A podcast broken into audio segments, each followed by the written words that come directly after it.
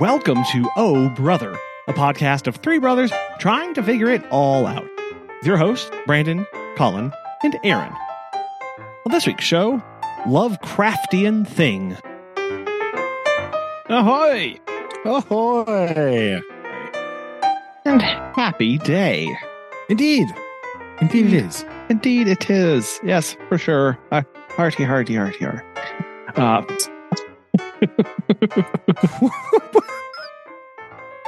It didn't anyway. really sound very believable, if I'm being completely honest. I don't know. That's that's, that's not what the other people told me. What um, is it? I know you better than they do. Sorry. Yeah, that's just fair. Yeah, I know. Yeah. Lucky Charms. I, anyway, I win in the I've known you longer category. Fair. So fair. Yeah, it is not quite uh yeah, not quite fair for for others. Uh, oh my, it's hot. It is terribly hot. I don't so like hot. it. We lost power last night, uh, which is not fun. Oh. Uh, because it was one hundred seven. Uh Holy and, and got quite warm. Quite warm. Also, uh, yeah. uh, my ch- my children and I are used to, because we're those people, uh, used to falling asleep with a sound machine. Ah, uh, uh, yeah. Oh, which, no, that's fair. Which you can't have uh, when there's no power. So no, I, that's me. I do that too. I don't have a sound machine. I'm old school. I just turn the T V on. Right. But like really low. Yeah. Right. So like my television volume is at like three. So it's like you can barely hear it. Or maybe four. I don't know. It's like around there. Sure. So like you just hear, and I always put it on like whatever, right? It's not nothing like super important, right? There's a couple sure. fall asleep staples, uh, television channels, right? But they throw them on there and then boom, done. Yeah. Right? As one should. Yeah. yeah. But fair. I need, I also like the sound, right? Otherwise it's just like dead quiet in my house. And it's like mm. weird and I don't. Just lay there, yeah, awkwardly. It's terrible. You know, I um, weird, uh, weird tangent here. Uh, a feature it's the only kind we like. Yeah, a teacher, uh, a fee. Sorry, a feature that. Oof, man, uh, did I say it's hot? Um, yeah. That is uh missing from T Vs these days. Um, the small little T V that I had in my bedroom growing up had the best feature on it. Do you do you know what this feature? Do you know what I'm about to say here? Do you have any idea? Uh, is it the sleep feature? Uh, okay, so that one is also good. Equally, equally as good, an awake feature. You could have an really? alarm for a T V. Yes, you could set the T V to turn on at a Whoa, set time. That's better, way better, way way better. See, I don't like the sleep feature. I've used it before, but like. It, and it's never long enough, and like right. I'd like just go to sleep, and then all of a sudden it goes off, and that wakes me up. Oh, and I don't like that. No, it's annoying. No, I will say, I didn't if, know that had an awake feature. Yes. Now, it. if you are That's the type crazy. of person who falls asleep to a T V, having it as an alarm clock not helpful, right? But because yeah, it's, if, it's on already. If you are somebody like me who who can't who like can fall asleep with the T V, but the I struggle. But if it turns like. voices and stuff will awake awaken me. Um, this was great because also I, I don't know. I need to d- dive into this because also it wouldn't just come on at the volume that it was. It would like slowly come up to the volume that you had at the. Well, night. They say that's good though. Yeah, like those alarms that like start low and then like come up and vol- even you know those I, I those are supposed to be better. Yes, right. Yeah, because it doesn't startle you. And the time, yeah. and I, I, it was, it, it was always, of course, waking up. It was always like a news channel, so you just wake up to people talking and a news yeah. segment. So it was very like inoffensive, shocking. like uh. and you, yeah. And you're just kind of like, oh, oh okay, that's great, ah, nice, nice. nice. Th- this feature, I, I don't know, I don't know if I, I don't really know. Um, I didn't know that T V did that. I don't remember that. Yes, it was, it was great. Wow, wonderful.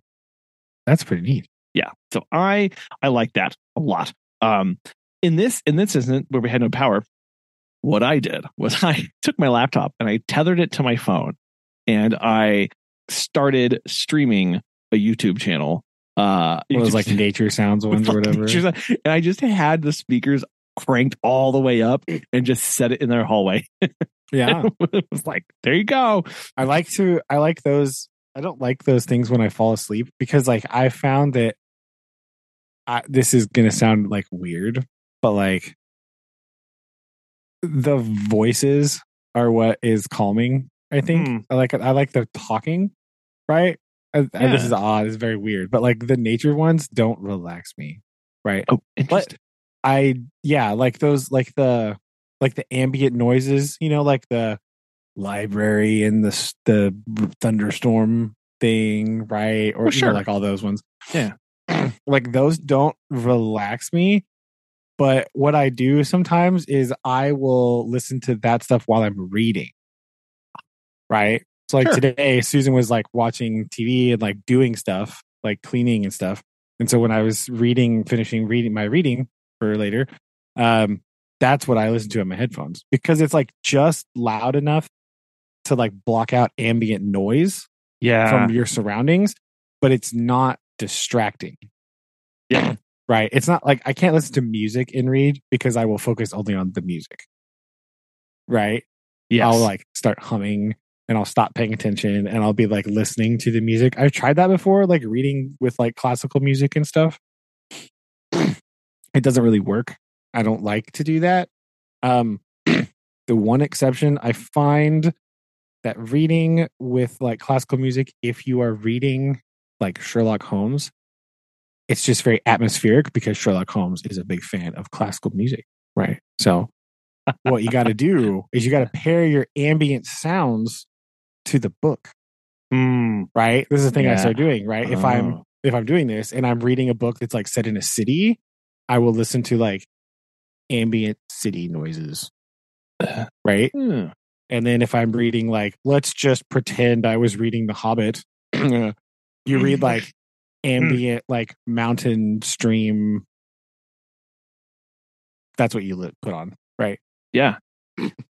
So it it's like a thing that I do every once in a while to just kind of like zen out and go into the book, right? I'll listen to something that's like tangentially related, just like atmospheric noises, not like sure. any, anything interesting. But I do that sometimes. That's what I did today. I was listening to like mountain lake.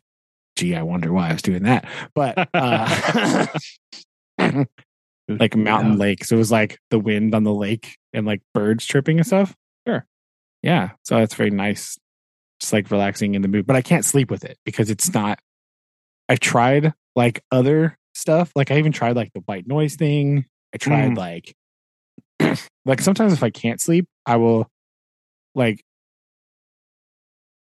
uh I I've tried a lot of that stuff on like YouTube, right? Like some of that stuff I've listened to like all kinds of things.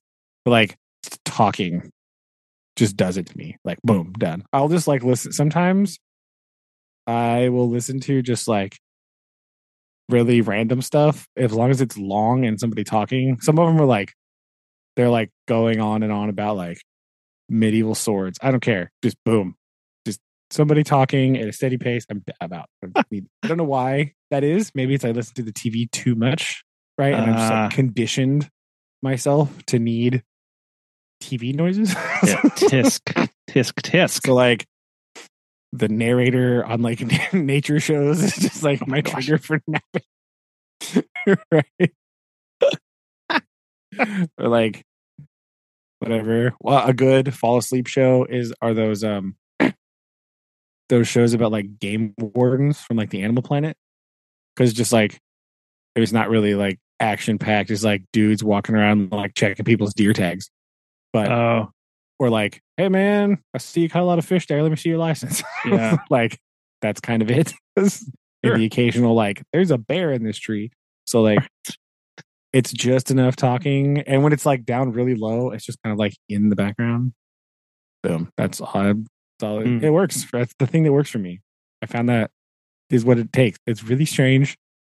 It's really weird. But that's what. Uh, I yeah, I have a I have a playlist of um of uh, uh, uh soundtracks from video games because um, oh, yeah. most video games have a soundtrack baseline somewhere in the background, and it and it's supposed to be inoffensive. It will have moments where it swells to thematic points, right, and to point out and highlight stuff. But a lot of times, there's just background music playing at a very like, mm-hmm. like, like very background level. Um, that's I have a whole playlist of those I listen to when I'm reading or when I'm trying to focus or studying or or doing again. M- engage mental gears right now. I need to focus on this. Uh, I I have a or listen to lo-fi hip hop is something yeah, that I listen to a the, lot. That's the stuff that I play in my classroom. Like yeah. when we have like work days and we're working yeah. on projects. Some not every day because not everybody likes it, but some days I will turn. That's the stuff I turn on. Like video game soundtrack stuff. Yeah, is really good. Right?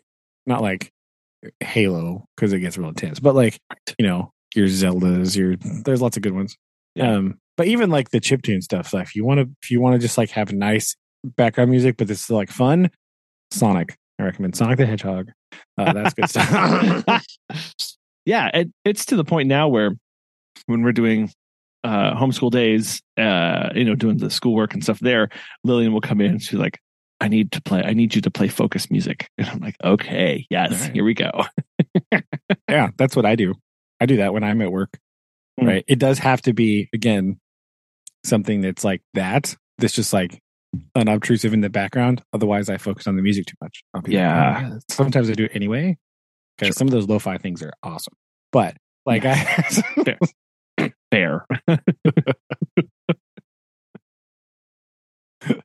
I do find but, myself, yeah, focusing on them too much. But it, it's... If turned out low enough, it's not so bad. Yeah. So, although one time I forgot to, I had on my phone and I was playing it and I forgot to turn it off. And when I got in the car, it connected and it was the bass, like it was like really low volume. Oh, but I could hear it. And I was like, what is going, like, where is this coming from? And I had that moment of like, is this it? It's like, is this the break of my life? Like, okay. It's just, it's playing inside my head now. It's it really was. I, I was a bit concerned. God. That's a Twilight Zone but, episode, I think. I feel like that's probably in there somewhere. pretty, pretty sure it was. Like a Lovecraftian thing, like the King in Yellow, right? It's like, yes, listeners, I know. The King in Yellow is not written by Lovecraft, but it's in the same genre. Okay, so there we go. Boom. Yeah, yeah. The, the the the thing that that that is what kind of made it is the ish, right? It was yeah, the yeah, Lovecraftian yeah. ish uh, aspect of that. Yeah. So huh. maybe maybe that's what people are listening to this show for. Maybe this is their bedtime aid. Good night, listeners. I hope you I, took your medicine. That was nope. Creepy. Moving on. Moving on. Ah. Uh, No, none of that. Oh, come on. That was right. good. I uh, I have injured myself, uh, which is always uh, fun. Uh, in let me, what particular way did Let you me tell you. This? Let me tell you. Okay. okay so uh, it was this morning. Uh, we were going to get in our car and we were going to drive into Kansas City to go to a jump park, uh, which is always fun just for the day. Go jump, have lunch, for a little, come back. Right. Um, and I was like, I, I am jumping today. I haven't jumped Uh-oh. with the kids before, right? I am, I am going to jump. So I was super excited. I knew I had was to buy. House of Pain played in your head? No, I was. I, I, I had, I had an interview uh, for, for something early this morning, and I finished that. And I came downstairs, and I'm like, "Wow!" And Megan had gone and got coffee, and I was like, "Oh my gosh, this is amazing." And then I was coming through the kitchen, and from our kitchen into our dining room, we have the little butler pantry thing, and we keep a, a baby gate there because um, it's to keep Kobe um, in the kitchen because he's, you know, he's old, yeah. and sometimes he has actions. Yes. Yeah, that's what we do. That's what we used to do with Chuck whenever he we, we went to work. He just, just lived in the kitchen, put him in the kitchen and stuff. Yeah. Right. Well, I was coming around the coming around the bend uh, as one does. And I put my left foot down and I was going to put my right foot forward and my left foot hit a pea spot on our kitchen oh, no. floor. And my left foot shot forward oh, no. and took my foot I Yeah, I yeah. thought you were just going to kick the baby gate. I've done that before. That hurts too, but oh no. Slipped in dog pee. The worst. Ah, uh, yes. And my foot jammed not just into the baby gate. No, no, no, no, sir. Under? Underneath yeah. the baby gate. It took my big toenail and just went wonk. Ow. Uh, yeah. I had like the extreme, like, barely the same version. I like came around the corner and kicked a box a little bit yesterday. That was it. Mm-hmm. I was like mildly stubbed my toe. Sounds like you have died. Um, oh. oh, and it, I, I mean, I just crumpled, and I don't like. I was just like, Arr! Now here's the here's like here's the great part. I didn't spill my coffee because I'm, hey. I'm I'm a master at this. Right, right. Slosh dynamics in action. Look yes, yeah, and circular motions to keep it. Mo- anyway, yeah. and so, but I did. I just was like, oh my gosh, and like on the couch with with ice on it, and and uh, and and just like, well, no, no, no jumping, jumping for me. Dang it. Uh, it's unfortunate. I wanted to hear the report of Colin jumping. This sounds so very exciting. So, um, at the jump park, it's just a bunch of trampolines, right, that have the padding around them, and they're at floor level. And have you been to a jump park before? No. Why would I go to a jump I don't, park? I have I heard don't... of them. The, the children go. Okay. My kids go, like the, my students go. So I know what they are, kind of. Okay. Yeah. So it, um, it's where you walk in and everything's floor level. Um, and but in the floor, instead of where there's normally flooring, there's just a a, a trampoline. Um, so you can like run and jump on it. And then some of them are stretched into a curve. So they kind of curve up the wall. So you can run, jump, and kick out and do a flip and uh, stuff. They have a, at this one, they've got a basketball area. So you can kind of do some stuff. And then they have a, Uh, like a Ninja Warrior obstacle course thing.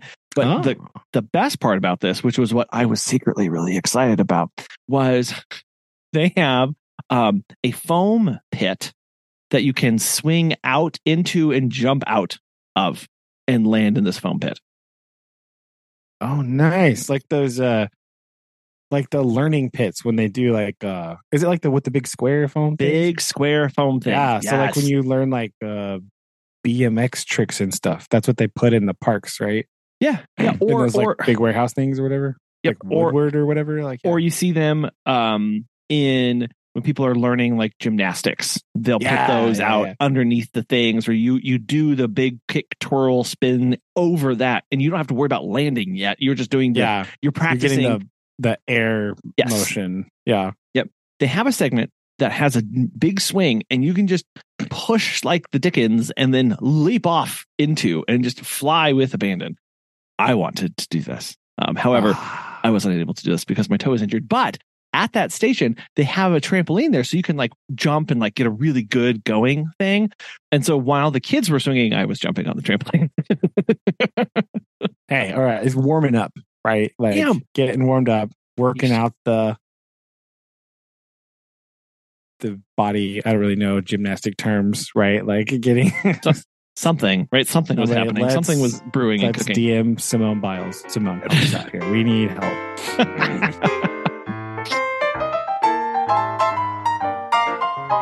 Oh, so that was, that's what we, we did that. Um, and it was a lot of fun. And then we came back home. Uh, it was just, it was just so hot. I think I was that's driving cool. back, looking at the temperature of the outside, and it was like one hundred all the way back. And I was like, that's that's, that's gross. Yes, that's very gross. I uh, have another tangent for you. I may have mentioned this before, but there is a rather exciting physics paper that I once read. Um, and I have the abstract pulled up here. I remember what it's called. It's called Walking with Coffee, Why Does It Spill? By H C. Meyer et al. Uh, and it's like a... They are like looking at the problem of like the... Inter, uh, the from the abstract, the studied problem represents an example of the interplay between the complex motion of a cup due to the biomechanics of a walking individual and the low viscosity liquid dynamics. Uh, it's basically about like how acceleration moves fluid in a container. It's amazing. It's really, it's really good. And so I would just like to recommend anybody who's interested in physics or likes coffee, you should read it because it's a good time. There's beautiful diagrams in this thing. Uh, it's really good, but it's it's it's uh, talks a lot about like fluid dynamic, like uh, like acceleration, like your initial step is the most important because that's what starts the liquid moving mm. inside the system, right? So there you go. Uh, some light reading if you're interested. Yeah. Yeah, in case you were, in case you were wondering, yeah. Oh, this is this was by Meyer and Kretchnikov. Uh, yeah. Okay. Yeah, that's the one. Okay. All right. Here's the here's another one. Here's another. This link is better. Yeah, oh, there's the okay. one. H C. Meyer and R. Kretchnikov. Yeah.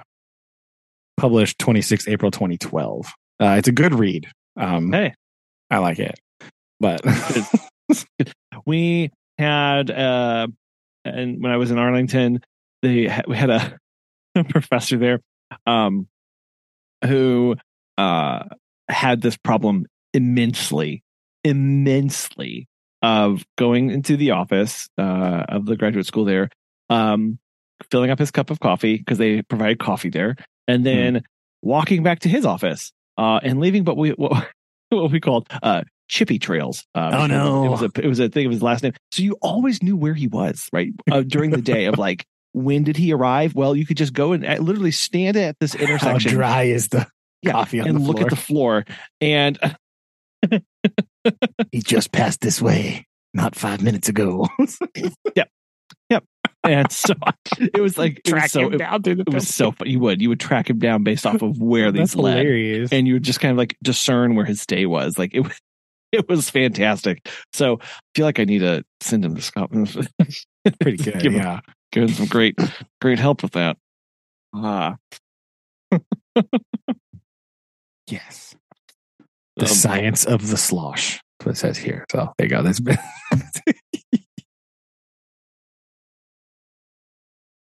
uh, I'm not walking far enough with my coffee currently to have this problem. Oh. Doesn't really slosh too much on the way to the couch.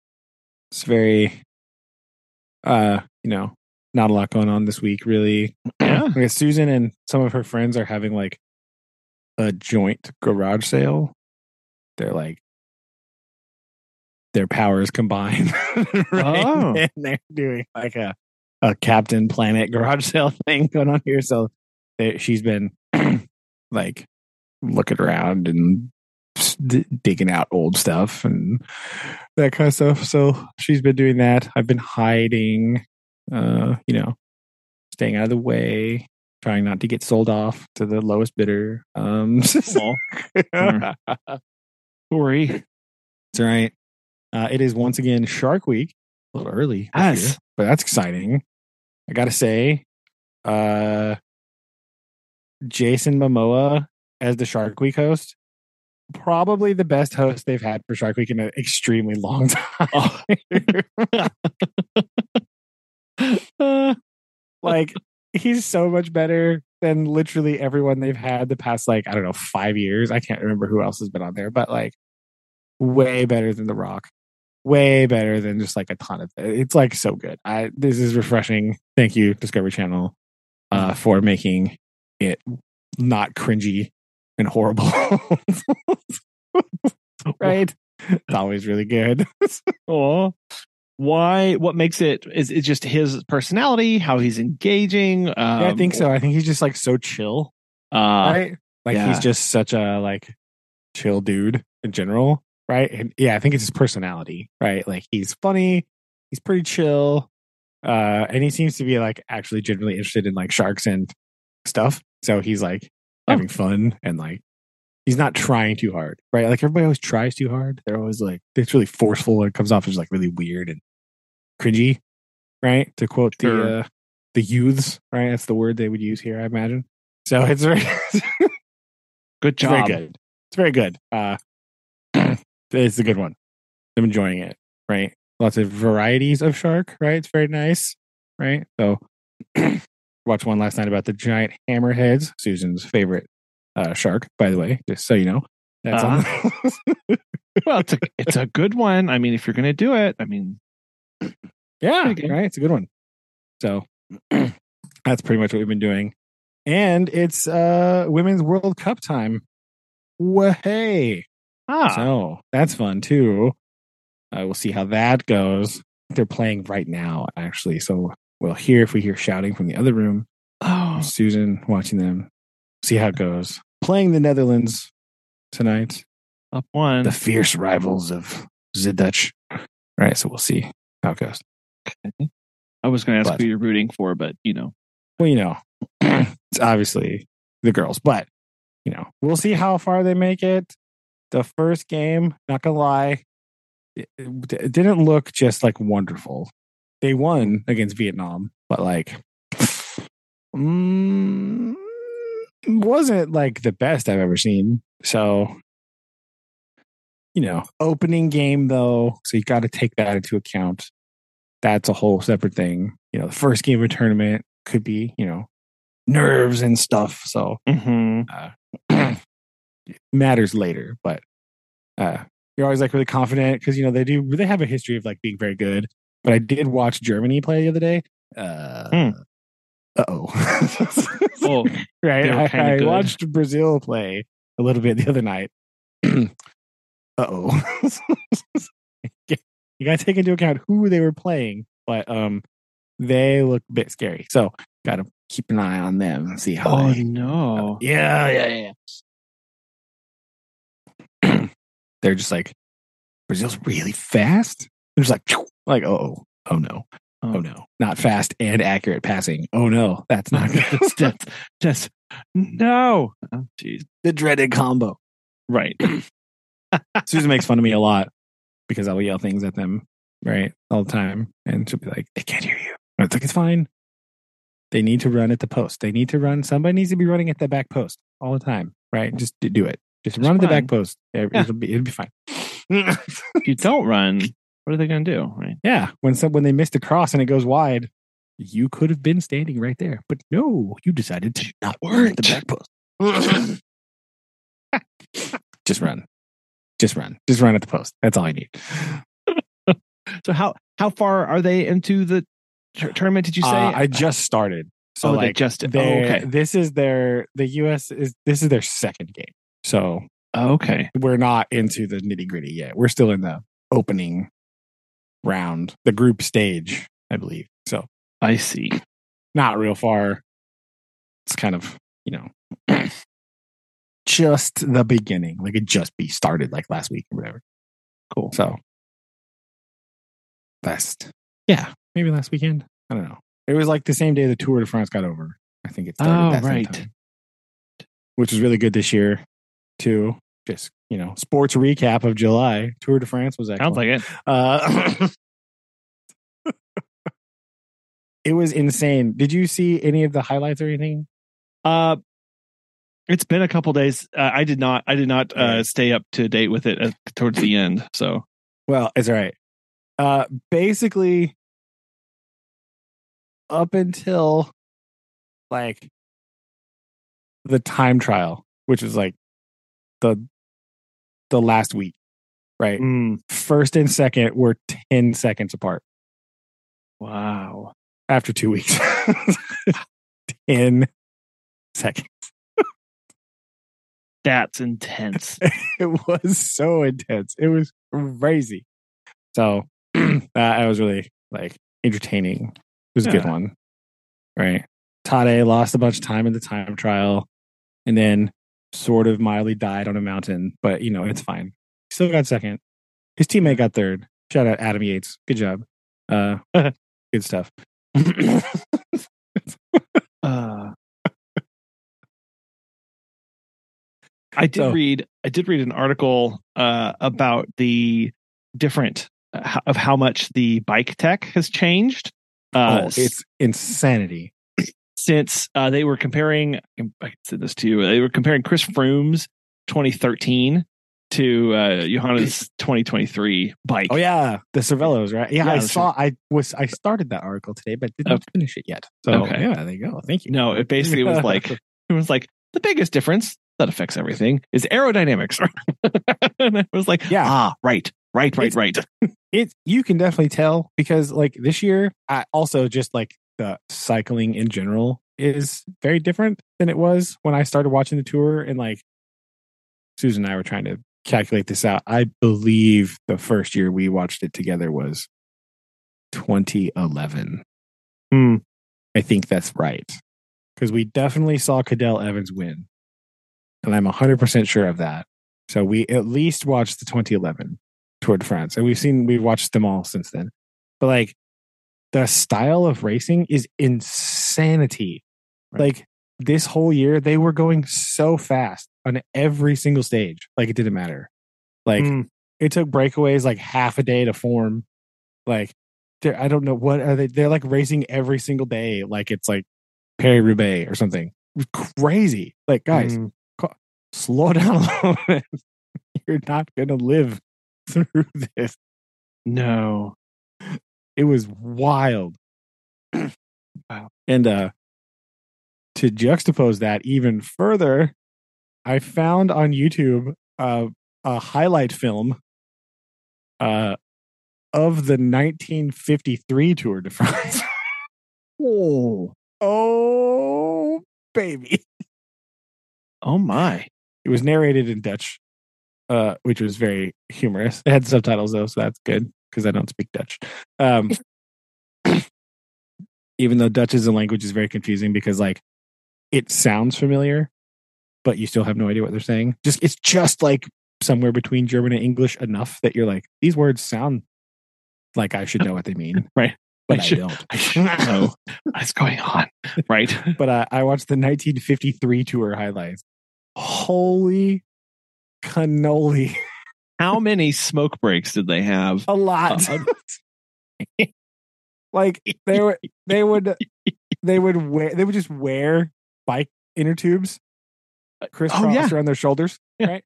And so if they had a flat, they would they would hop off and like change their tire, right? Even though there are cars and stuff, there's like I guess team cars, sure, technically, because they were like the feed zones, like they did have the little musette bags, right? But like yes. they also had a, just a field where the riders would like get off the bike, go over to the table, grab the food, wow, right, come back over to the road.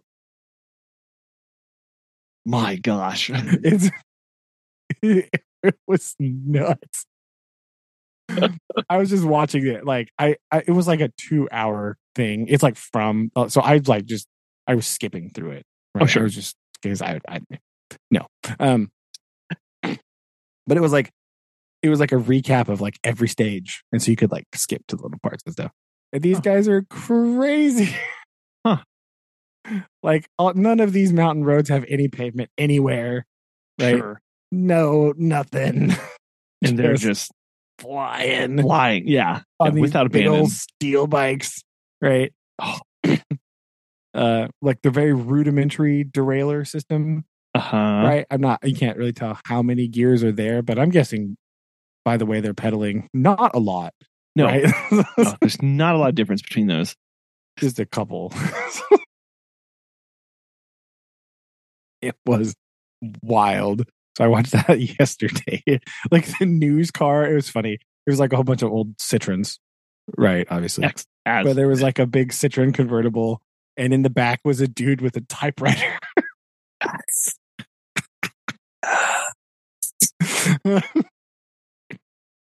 Well, because as we know from Top Gear, right? They use the Citroen to film the horse races. Yeah. Uh, well, and also the Tour de France, apparently. Yes, right? Apparently. Because of their suspension. Yeah. A long history of motorcycles being in the way at the tour as well, right? There was a ah. thing where it was like one, there was one shot. It was like the camera in the car drove by the motorcycle, right? Uh-huh. And there's a dude on the back, like riding on a reporter pad. And the driver is driving with one hand and taking pictures with a camera. With oh. Oh, It's somewhere, not what you're supposed to do. Somewhere, Peter Sagan is very angry at the nineteen fifty-three Tour de France for oh, no. motorcycles being yes. away, or or uh, yeah, it was it was wild, right? Johnny Hoogeland is looking at these cars going, that is not safe. Get these stinking cars out. right. Right. Why? Why are you here? uh, so that, uh, yeah, that was just really interesting to see those two things back to back to back together like that. Like, oh my gosh.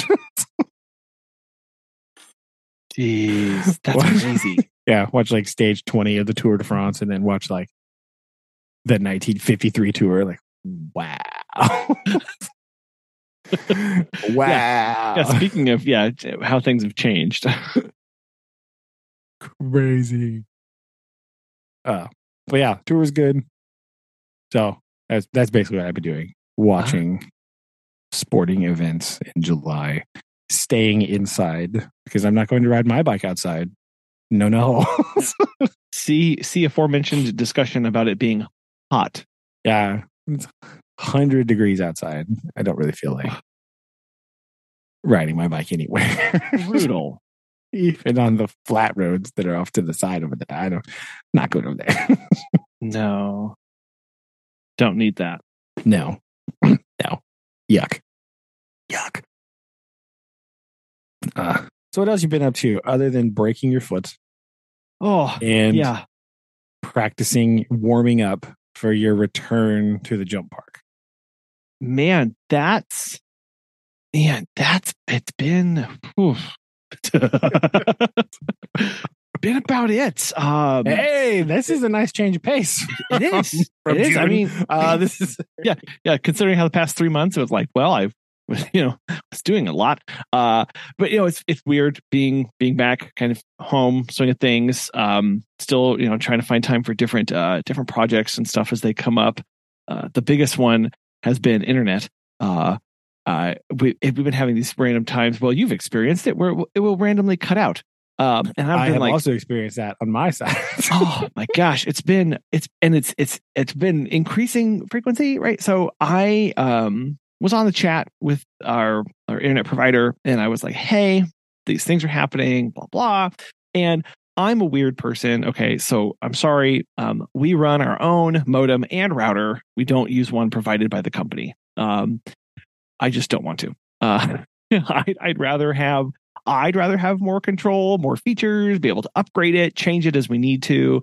Um, And it's been great. It's been fine. It's been rock solid. I've run my test. But on their end, of course, they their hands are tied. And I don't expect them to diagnose any of my hardware problems. And I I do try and, and come across it by saying, like, you know, I'm not trying to blame everything on them. I'm just I just want them to, to check their end, right? That's all I'm wanting for. I'm not yeah. saying that it's it's your fault. I'm just saying, hey, I'm having these problems. Could you see things?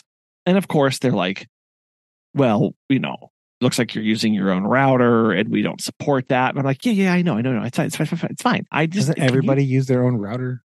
No, no. Really? Be, because most of the time, right. Well, right now what they did was they just raised everybody's rates a little bit. And now they provide you the equipment for free, quote unquote. Oh. So, so now you can, or at least this one does, this company does. So you can get a free modem router combo, and um but you you know but they just raised everybody's, they just built it in, and that's that's the easiest way to do it, right? Like mm-hmm. you just raise prices by a dollar across your three hundred thousand or whatever more millions of subscribers, and just that way it's people don't have to worry about paying you an extra ten bucks a month to rent the stupid thing, right? So whatever. mm.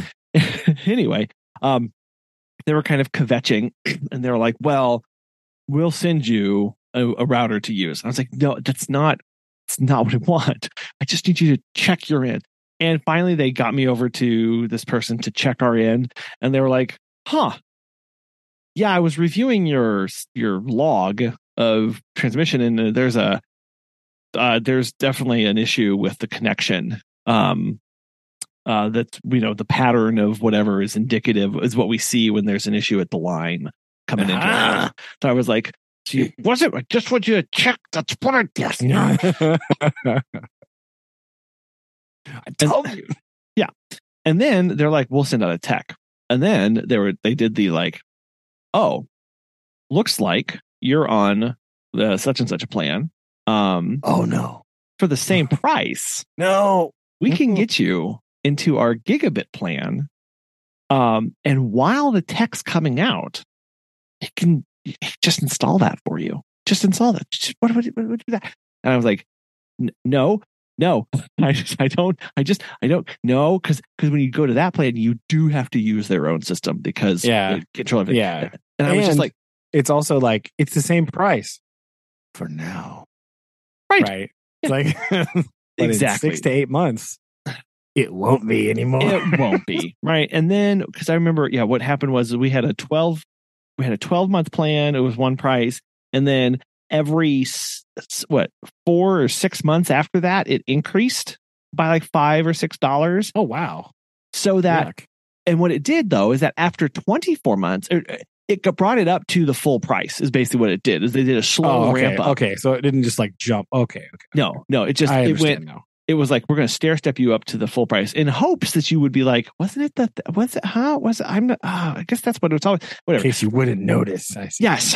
And I was like, no, no, our speeds are fine. I just need them to work. Okay. Yeah. that's that's all I'm asking for. Plus, the other reason we use their system is the line for the Wi-Fi either either enters into our basement or our master bed, which is on the second floor. Those are the two access points for, for, for perfect, which is terrible for Wi-Fi because it doesn't bend down, right? And I no. know it doesn't. It's not how it goes. So we have uh, a, a router that has like multiple, like has extension points that that actually do make create a mesh network to cover everything okay. in between. Yeah.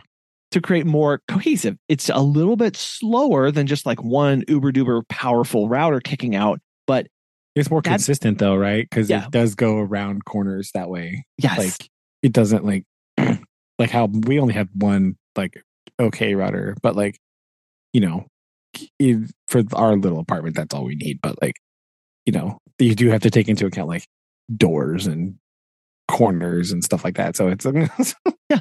I am I'm vertically, I am thirty feet away from where this as- ac- access point comes into my basement. So it's yeah. like, or more, or, that, or more than that. Because again, I'm on the second floor. It's way all the way down in my basement, and I'm and it's an old home. So who knows what these walls are made of? And everything's plaster, which yeah. nothing travels through plaster. So I'm like, like no, I just I I I thank you for the offer.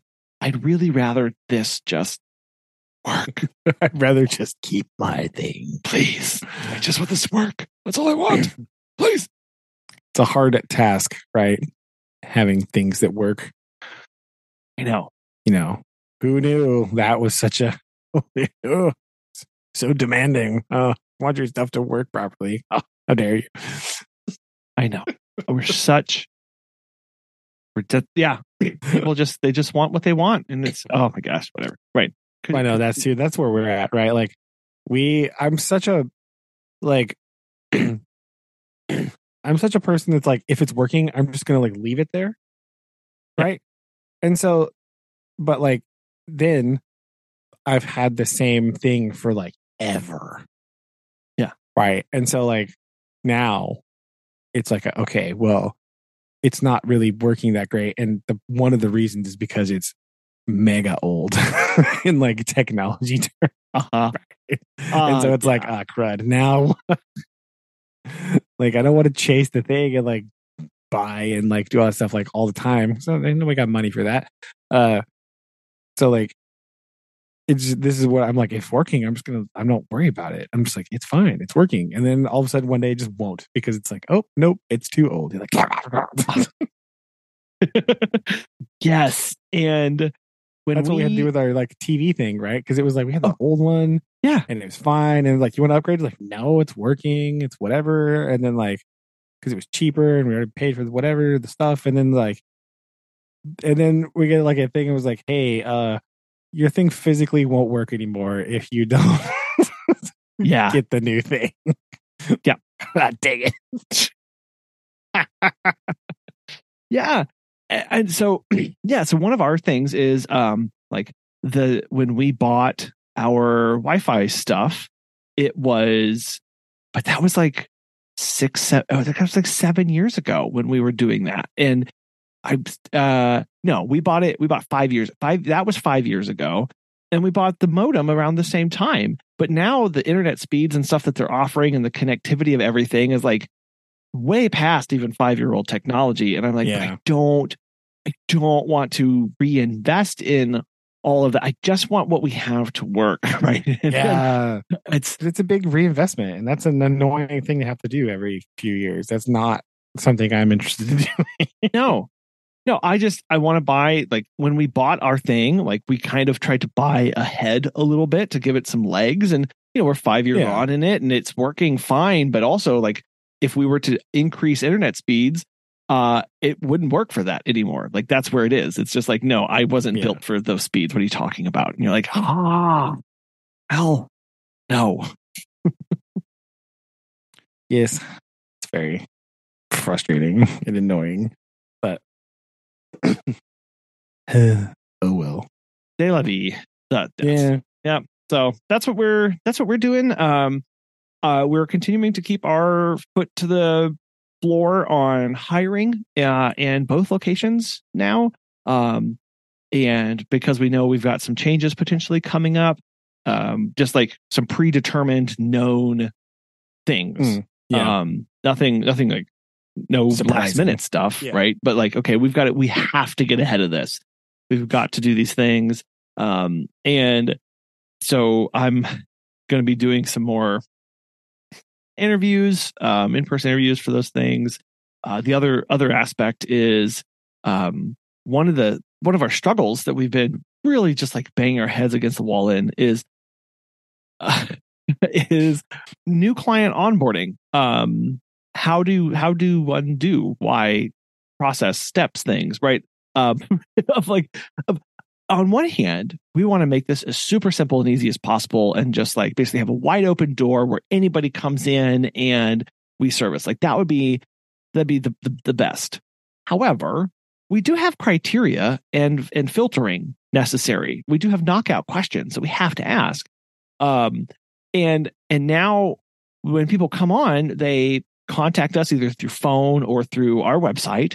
We, I always call them back and talk to them more about their needs and questions that they have, and then say, okay, you'll need to go to our website. And if you've already filled out the form, uh, we're going to activate your account. If you haven't filled out that initial form, we're going to activate your account. You're going to get an email, and it's going to take you to put, to put together your profile. And there's a lot of questions here that about your home, about each one of your pets, their likes, dislikes, feeding requirements, where they sleep, where they're stressed out about, what are their high value retreat and rewards.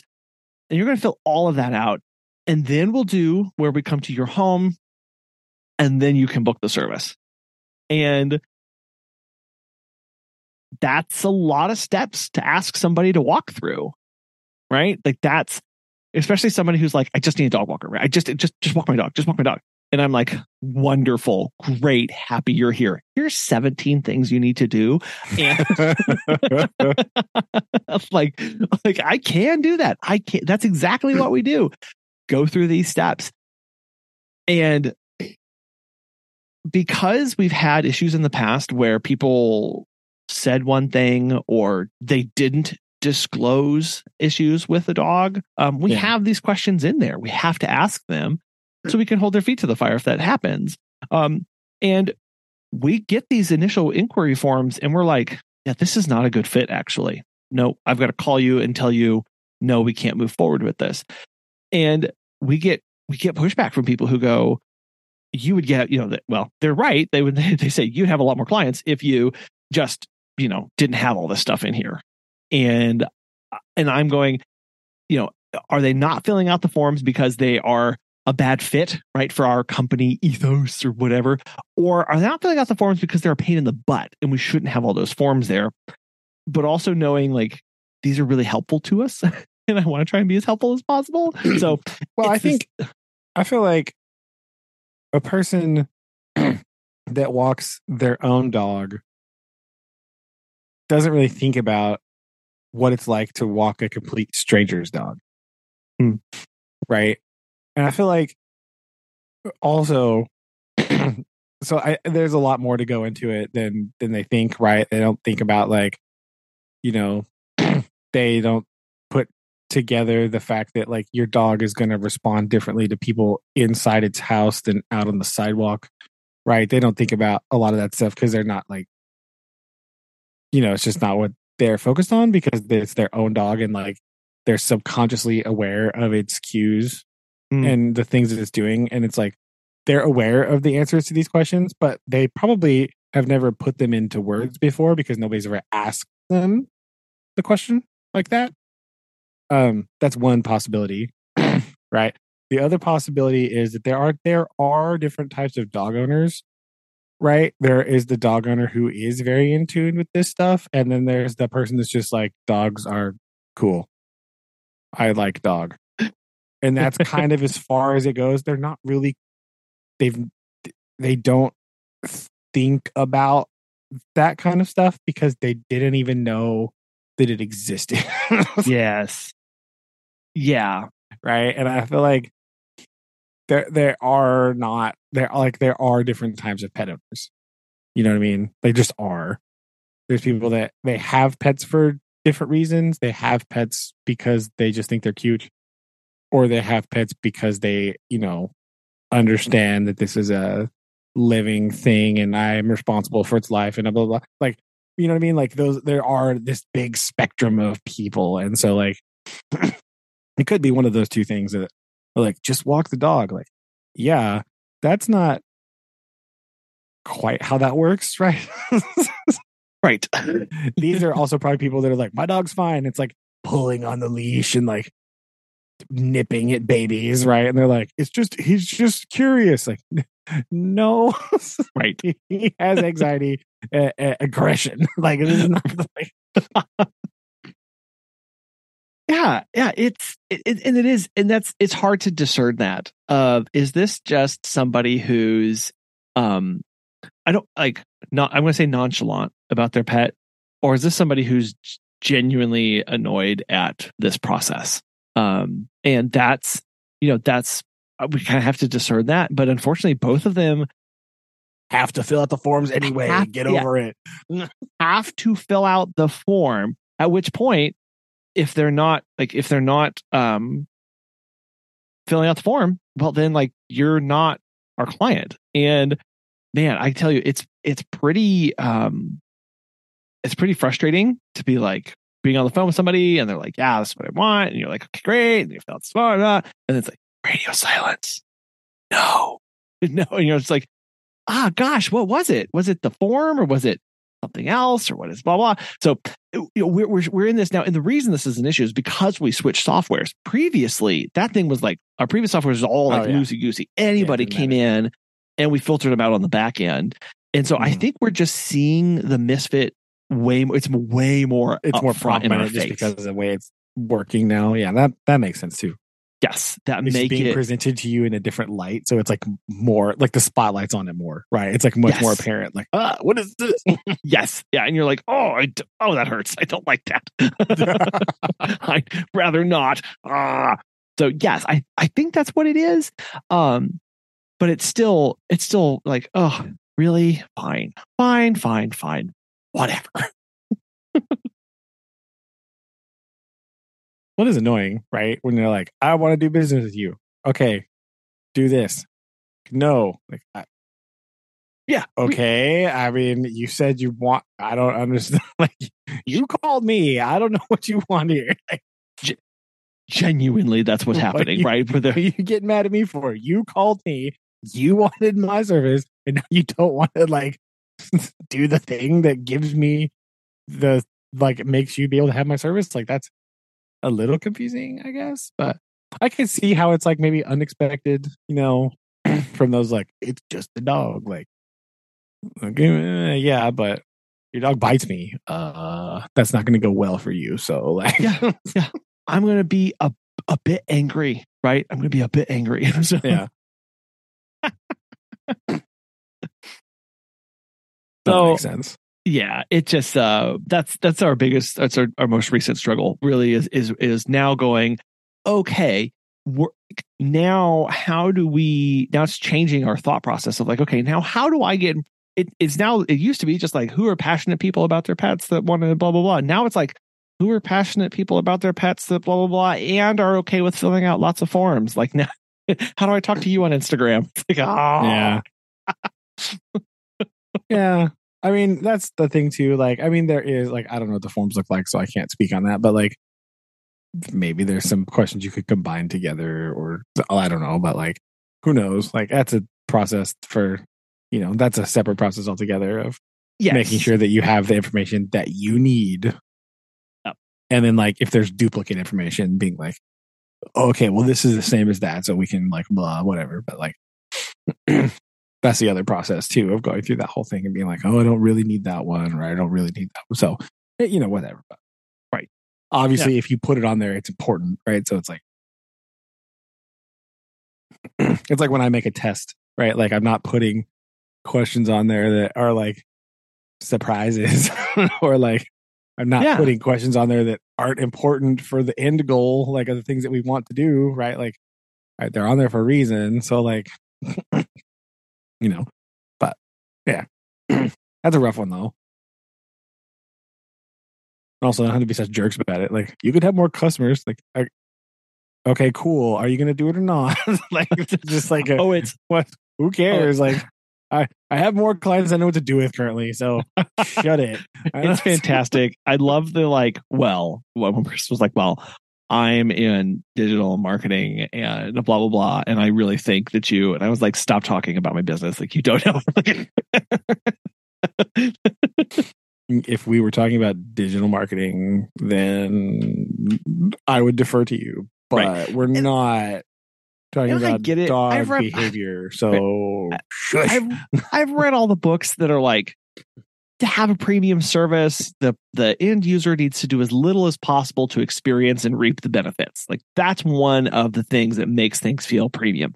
I get it, right? That's why a luxury car services, you show up, you don't even tell them your name, right? For an oil change, they just whisk you away and you're in their system, and then you go sit and you have a latte, and then your back gets massaged, and then you come back in, and they don't even tell you what that what's been done to the car, and you just drive away and you get billed automatically to the cards you have on file. Like th- I, I understand like that's a premium service, but like, okay, here's what you do then.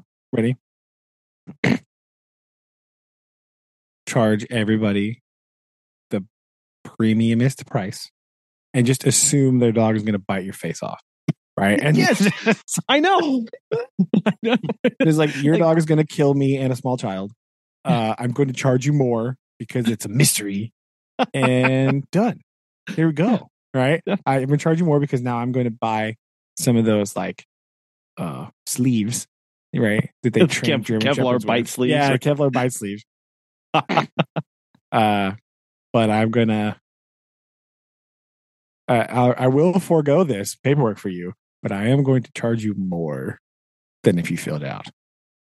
Boom. Yep. Premium service acquired. Because you're taking a risk, so you uh-huh. should be charged more. You should charge more money. Well, and I didn't. I didn't know if like one of the thought. One of the thoughts that I did have was it was going.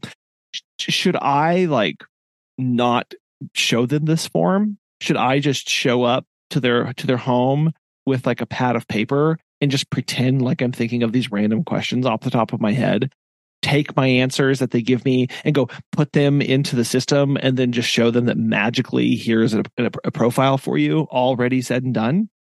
Like I, I, I, I could do that, but I don't want to waste my time with in, sitting in front of the person to then look at information and go, actually, this is not a good fit, right? Like I don't, I don't want, I don't want to do that to waste yeah, my time and their time before. You show up. Yeah. And right?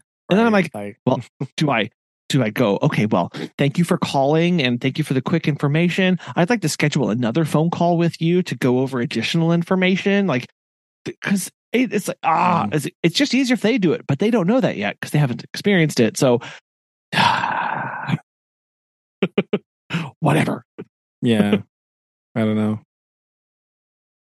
Maybe you should put, okay, in your uh, opening of the questionnaire, right? Just make sure you, do you have something that's like, in order to save us time on our visit, on our first home meeting where we get to meet face to face, go ahead and fill out this in advance so we can get right mm. to business and we don't delay in getting started servicing your pet.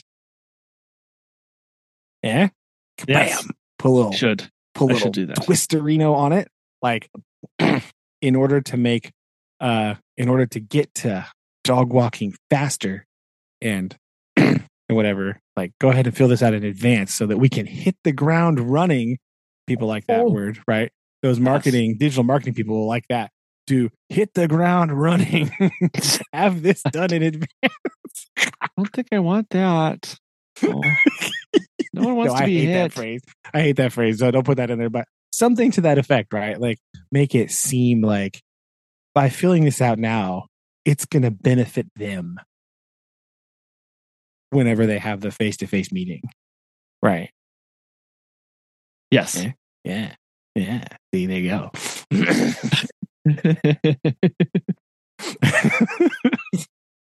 uh, right. And I don't, and then I'm like, then I, I get self-conscious because I don't want to just word vomit um, about everything because I do that anyway. Like the other day, I, uh, I so just side note here, I took seven phone calls today. None of them were we could help, right? So like that's where some of this oh, is coming no. from. Right. Seven, seven people. Um, but I got a phone call the other day and I did my usual spiel and um, I was, I was truthfully not very paying attention. And it was a little like, cause here's what people go. They go, I, um, oh, hi. Um, I've, I've never done anything like this before. I, I, we're really nervous. Um, you know, it's, it's not normal for us, but, uh, I, I want you to, t- that makes it sound like so sketchy. Like, I've never done this before. It's like you're buying right. drugs, right? Like, yes, it's no, like, seriously. Oh my gosh, it's I've like, never done this. Yeah, they're going to ask where's the where the drop is, right? And I'm like, yeah, oh, my, it's sort of illicit oh, deal. Like, yo, right. I'm just. And there's this buildup, and then they go, uh, "Well, I do want to know about your your boarding services," and I'm like, "Huh, huh, that's uh, that's interesting." Because uh, I don't have those. I've, uh, I've tried so many tactics. It's not even funny. Like at first I was like, I'm not going to start negative. I don't, I don't want to start my sentence by saying we don't do that, but let me tell you what we do. I was like, I'm not going to do that. So I'm like, oh, is there a particular reason you need that? And they're like, oh, I'm going on vacation. And I'm like, right, okay. Like, there's so many just like conversation trees that I've been down, and it all boils down to this. They're like, oh, no, I'm not comfortable with that, or oh, I don't like that. But one guy, uh, I said, oh, is there a reason you're needing that? And he was like, uh, no, that's just what we do. And I was like, oh, great, let me tell you about what we do. And I like rattled on, and he goes, yeah, that's all kind of Spanish to me. So I guess thanks. Uh, have a good day. Bye. And I was like, oh. We, look, how is this confusing? Leave your dog at your house. I'll come to your house. I'll walk your dog. I'll feed your dog. I'll leave. Boom. Ta done. Like, I don't, like, I know. Okay, so I think people have, okay, I think I've cracked it here. I think people have a big misconception about what boarding a dog means. Uh-huh. Right. So when people say, I'm going to board my dog someplace, they think that the dog is going to go be with somebody like twenty-four seven. Right. What actually happens, um, this is not one hundred percent of places. Okay. I'm aware of that. But generally, what's going to happen is your dog is going to go to a facility. They're going to stick them in a crate or like a kennel, like it, it you know, and then they're just going to leave them in there. Uh-huh. And they're not going to, they're not, they're just going to leave them in there. And then like once a day, they'll come by and throw food at them. And then some, they have like a, sometimes they have like a playtime. Certain they like to, they put them in like a run. Some places just like they have a dog run. And that's the boarding. their little kennel goes to a dog run that's outside, and the dog can run on the run or come inside. And that's it. Some of them have like the play daycare situation, but it's only for like, it's still only like twenty, thirty minutes they're played with, and then they go back in the kennel. Mm. Right? This is how dog boarding works. So like, I don't understand how that is better than leaving the dog at their own house with their own food and their own bed and their own territory, and then a person coming there to see the dog in a much bigger area where they're more comfortable. Mm-hmm. Like, I don't understand that. Right? I don't understand how that is like, how boarding a dog is like the better option. Right? Now, this comes from my own personal experience as a pet owner, right? Our dog, um, right? Chuck had like, like he was, like he needed medicine. He needed like later in his life, right? He needed medicine. He needed like to eat certain food. Otherwise it made him sick, right? Because he had like stomach stuff. So like my like point of view is definitely heavily influenced by that experience of being like, I need to make sure that my dog has these things because that's what he needs to be healthy. Mm-hmm. Right? And if I just take him to board him somewhere, like he might not get that. You know what I mean? Uh, right. Whereas if somebody were able to come to my house and just like feed my dog the same food he always eats at the same time he eats every day and take him out to go to the bathroom, like this is better, right? Like this is a better experience, right? He's going to like it more.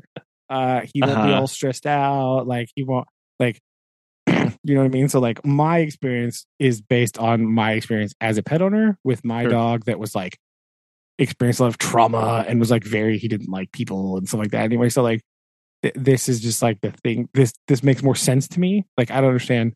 Like, I think people think like boarding a dog is like some sort of like palatial experience, right? Where they get like all kinds of like fancy dancy stuff. And there are some boarding places that do that, right? I'm not saying that those don't exist, but yeah. like on the whole, a lot of times it's like dog goes to dog kennel. They sit there. Maybe somebody comes by and feeds them. I mean, they're going to feed them, but like, yeah, maybe they get played with, right? That's the part that's like, who knows if that's going to happen? Who knows if they're getting, you know, they're going to come like spray the floor down. Like, this is a seems to be like a worse experience than well, just leaving the dog in their own house. You know, and it's it's so it is it is it is weird because I one of the one of the people who we walk their dog, like we walk this person's dog, called me today and said, "Do you provide boarding?" And I was like, "Oh my gosh, I'm just gonna I'm just gonna throw my phone out the window right now." And I was like, "No." And then I told him what we offered, and the next phrase from his mouth was, "Is that safe?" What do you mean, is that safe? And like, I'm not safe.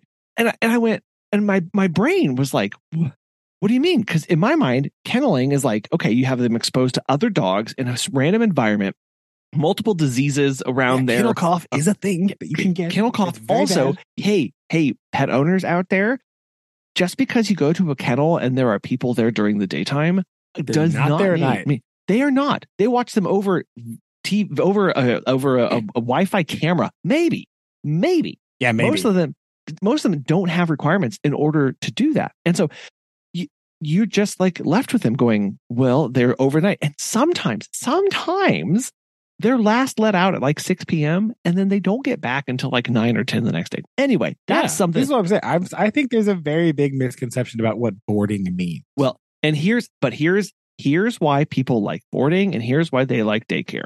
Okay. The people, the person, the owner likes all of the photos they get of seeing their dog around other dogs. Period. End of story. That's it. They like the group shots that they get with their dog from playing run and chase with the other dogs. It gives them the ooey gooey butter feelings. Right. That that's it. So you need more dogs on staff. right? I, I guess. Right.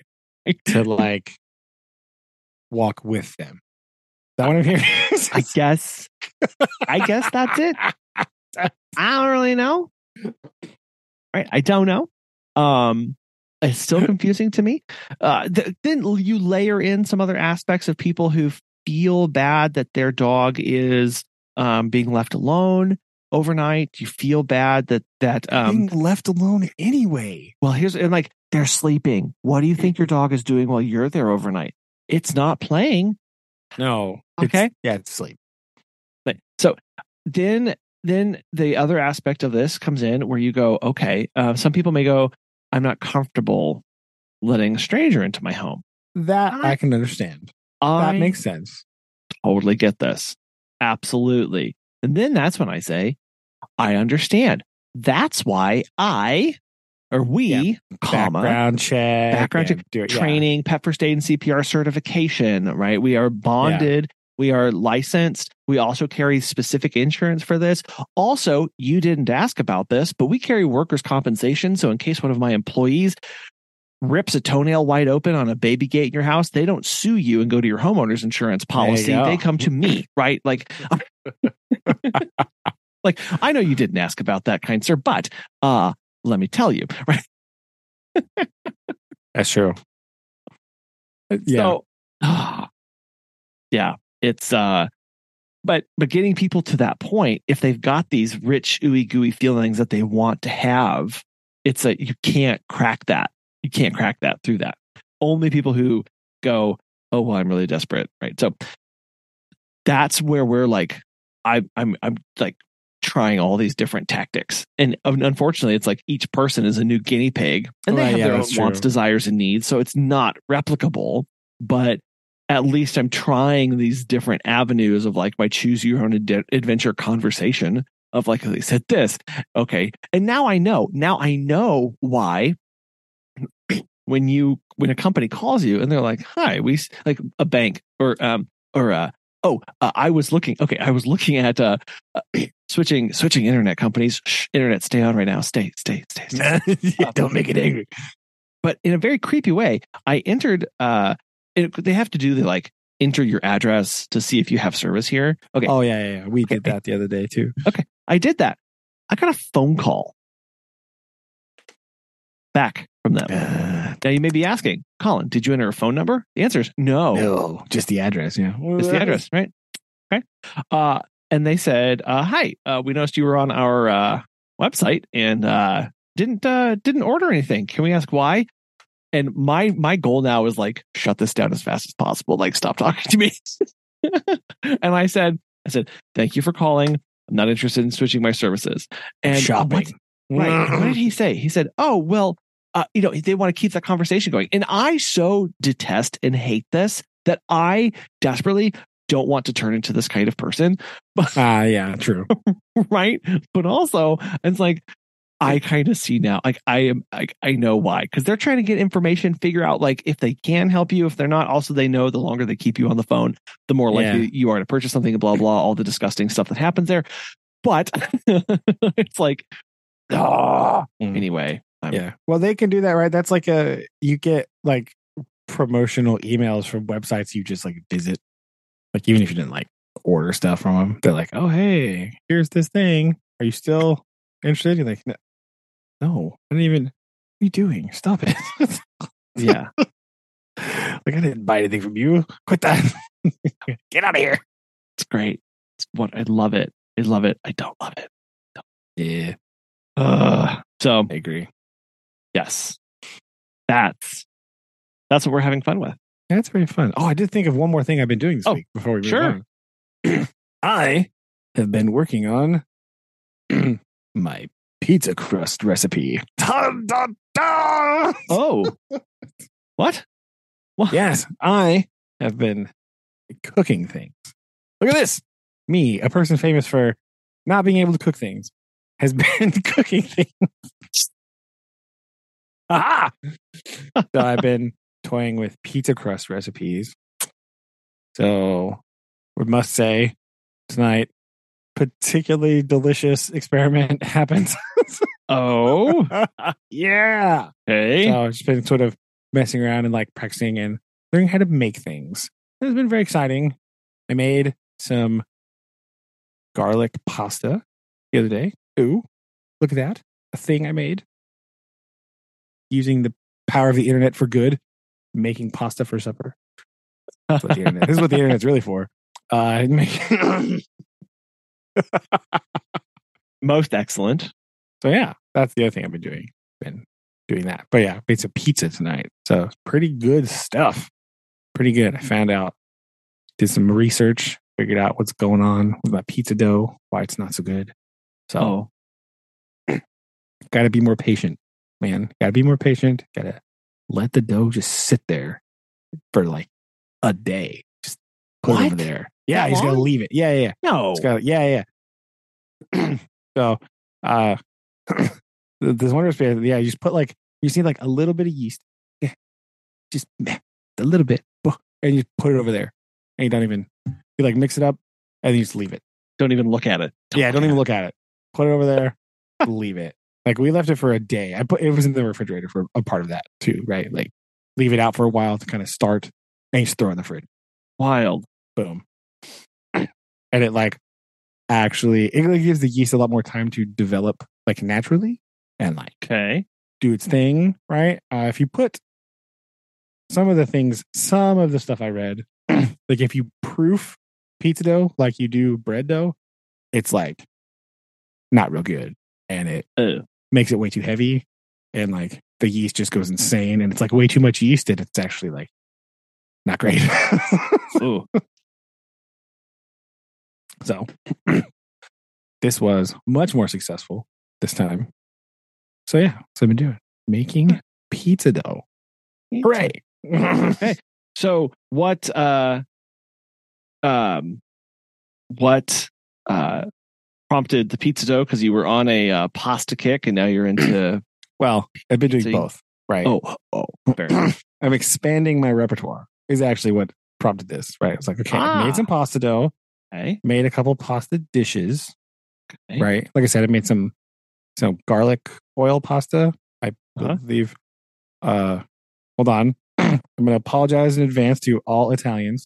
Okay, wow. my uh, spaghetti wow. aglio e olio, right? Uh, garlic oil pasta. Sure, sure. Made some of that. Very nice. Good. uh, and then expanding upon that, it's like, okay, I have made pizza before, so. We're going to try to make it better. oh. So that's what, that's the, that's the impetus there. So I'm just adding a list to things I can make, right? Which is still not a very big list. But here we go. Maybe that should be the, the first Oh Brother video series.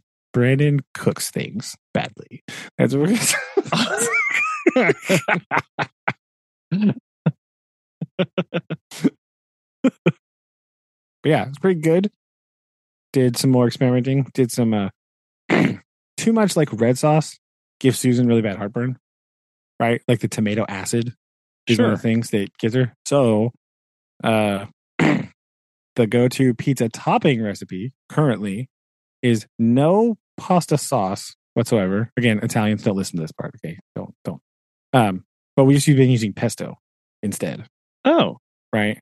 So like oh. pizza, pesto, and then tonight I mixed in with the pesto some like other spices, some like garlic powder and some like basil and oregano and some little salt and stuff and some red pepper flakes. Mix it in with the pesto to make it more like saucy.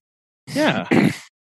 and then then mozzarella, and then uh, we did diced tomato because the diced aromas don't give her too bad a heartburn, and then black olive.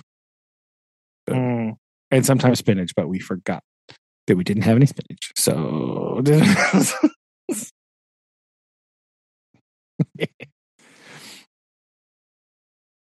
was very good. It's very like light. very, very good. But it's really good. Like you don't even really notice there's no red sauce on it. So and less heartburn is always good. So that's a bonus.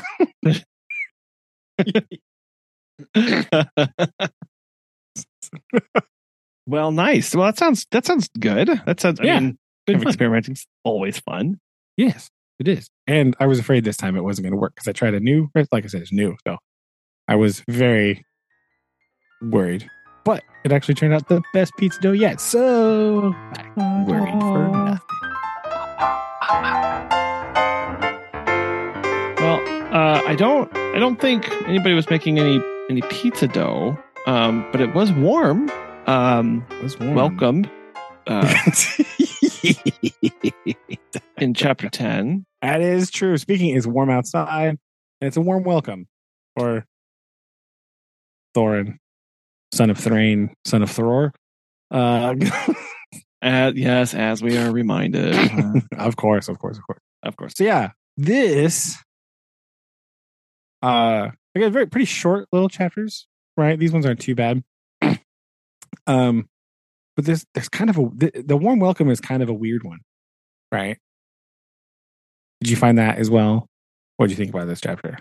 Yes, this, this is, this was odd. Um, again, one of not much action, um, but more just positioning and readying us for something else. But it's, it is very odd because again, it's, this is another one where it's like, it's taking so much time.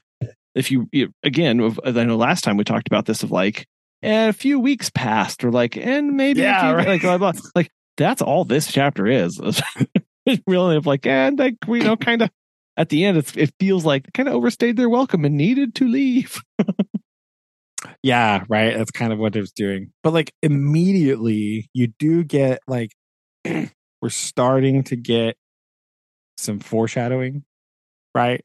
About this, because like, in this chapter, like they come to the thing, Bilbo, they're they're getting over to Lake Town. When they're right before they let him out of the barrels, Bilbo s- sees the mountain for the first time, mm-hmm. and immediately doesn't like it.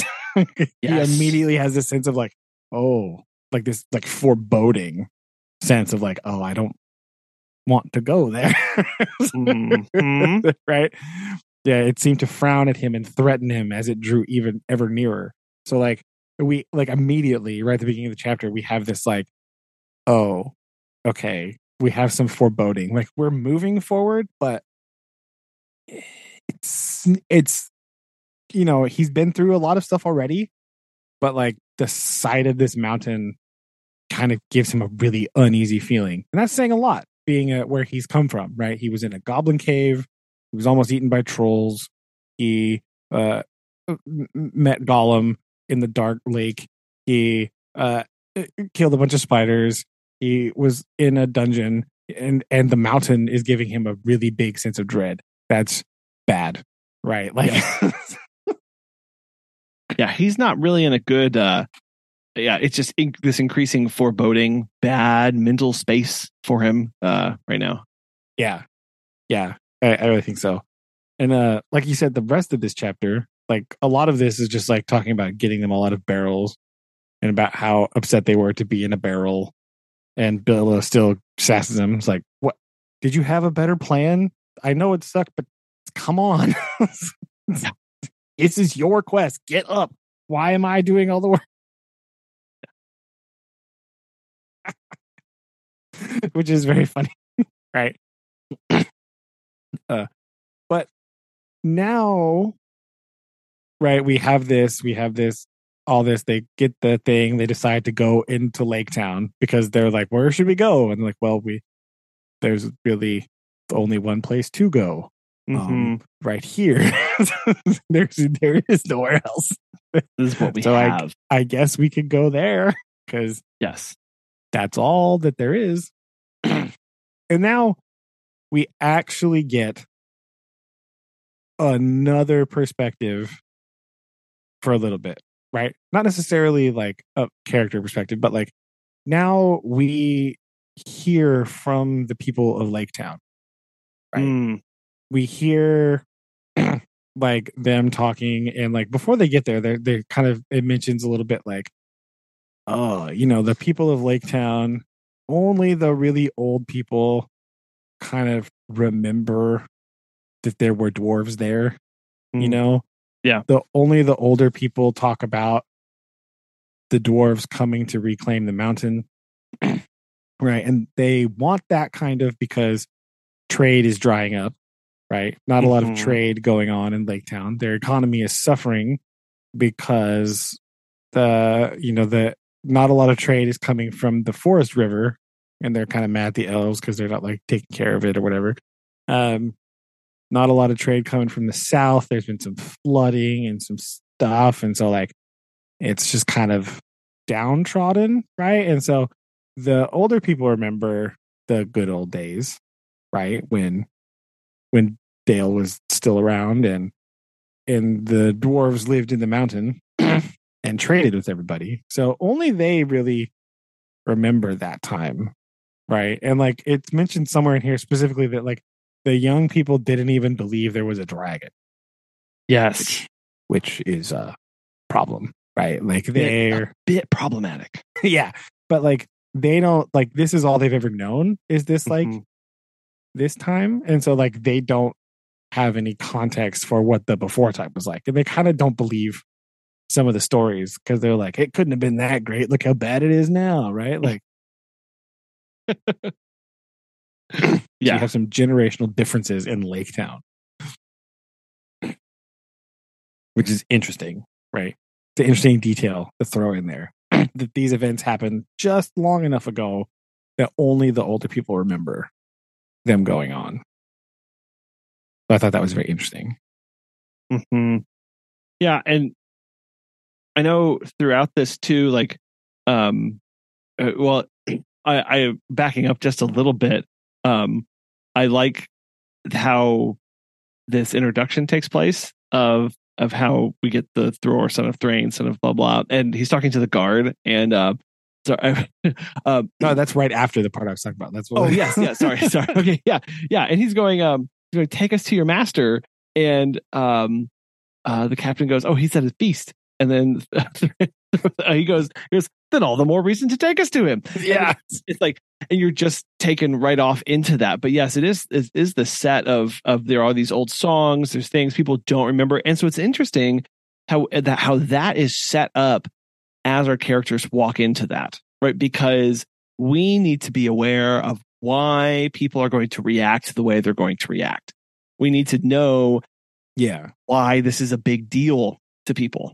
And and that um and what what a stir and commotion that it's going to cause as they come into this of like, yeah, most of the people alive have don't believe any of this. And so I it, it kind of sets yourself up for going, yeah, how how is this going to go? Like, what are people going to expect or think or or, or otherwise? Uh, yeah. And it's even the it says here, you know, it's talking about even the master didn't really believe. Like, he's like, because, yeah, Thorin comes in, you know, I am Thorin, son of Thrain, son of Thror. And they're like, really? Oh, oh, oh. All right, really? Maybe? You know, is that yeah. true? Asked the master, right? As a matter of fact, he thought it far more likely than the return of the king out of the mountain that if any such person ever existed, uh, like, you know, I guess you could be their son because I didn't really think the guy would come back. So, like, mm-hmm. you know,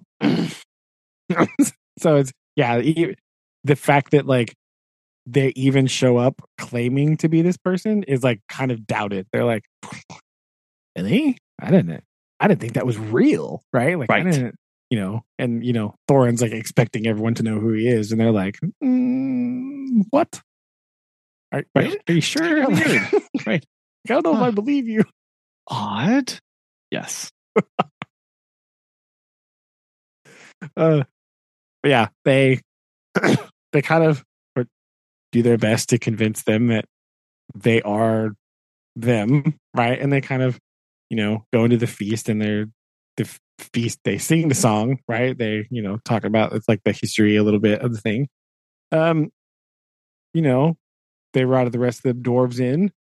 Um, and people welcome them because they they start dreaming about, like, you know, it says like they almost immediately imagine like the lake just turned gold because gold, they were right. imagining like the trade resuming, and they think like, well, if this person really is who he says he is, uh-huh. this is a boon for us, right? Because it will make us more prosperous. So I guess we should be happy they're here, right?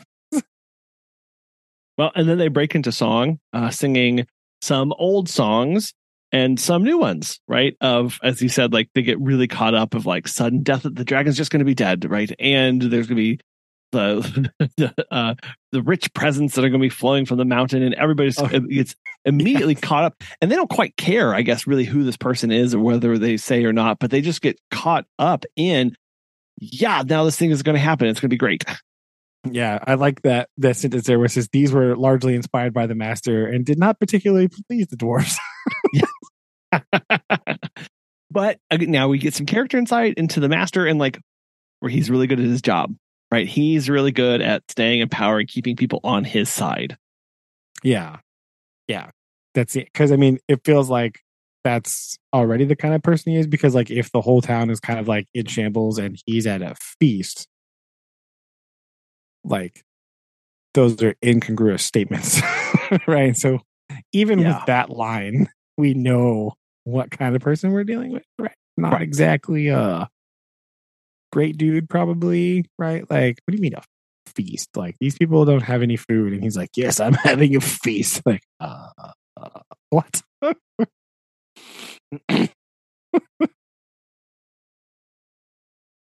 uh, but... Bilbo, through all of this, like the dwarves are getting pumped up because they can see the mountain and they're excited, and the people of Lake Town are excited along their initial arrival here, and you know, Bilbo, mm, not so much, right? Even though talks about here that the the dwarves are continuing, the good feelings toward Bilbo are growing. Um, they yeah, right here they drank to his health and they patted him on the back and they made a great fuss over him. Which was just as well, for he was not feeling particularly cheerful. Yes. Right? He, he had not forgotten the look of the mountain, nor mm-hmm. thought of the dragon. Uh, and he had, besides, a shocking cold. So, like, he's he's I sick. Love, I love that. Lest he's, we forget. He, oh, and also, he's very yeah, cold. Like, he is sick, right, still. But also, this, like, he, you can kind of, like, he's he's not. This looking at the mountain has affected him somehow. Like he yeah. looks at that and goes, mm, I don't want to go there. So he seems to be the only one with like a big sense of foreboding um, at the moment, right? Nobody mm-hmm. else has voiced uh, a concern. Nobody is upset about seeing this, right? Um, but he, he doesn't really... He's not into this, right? He is not excited.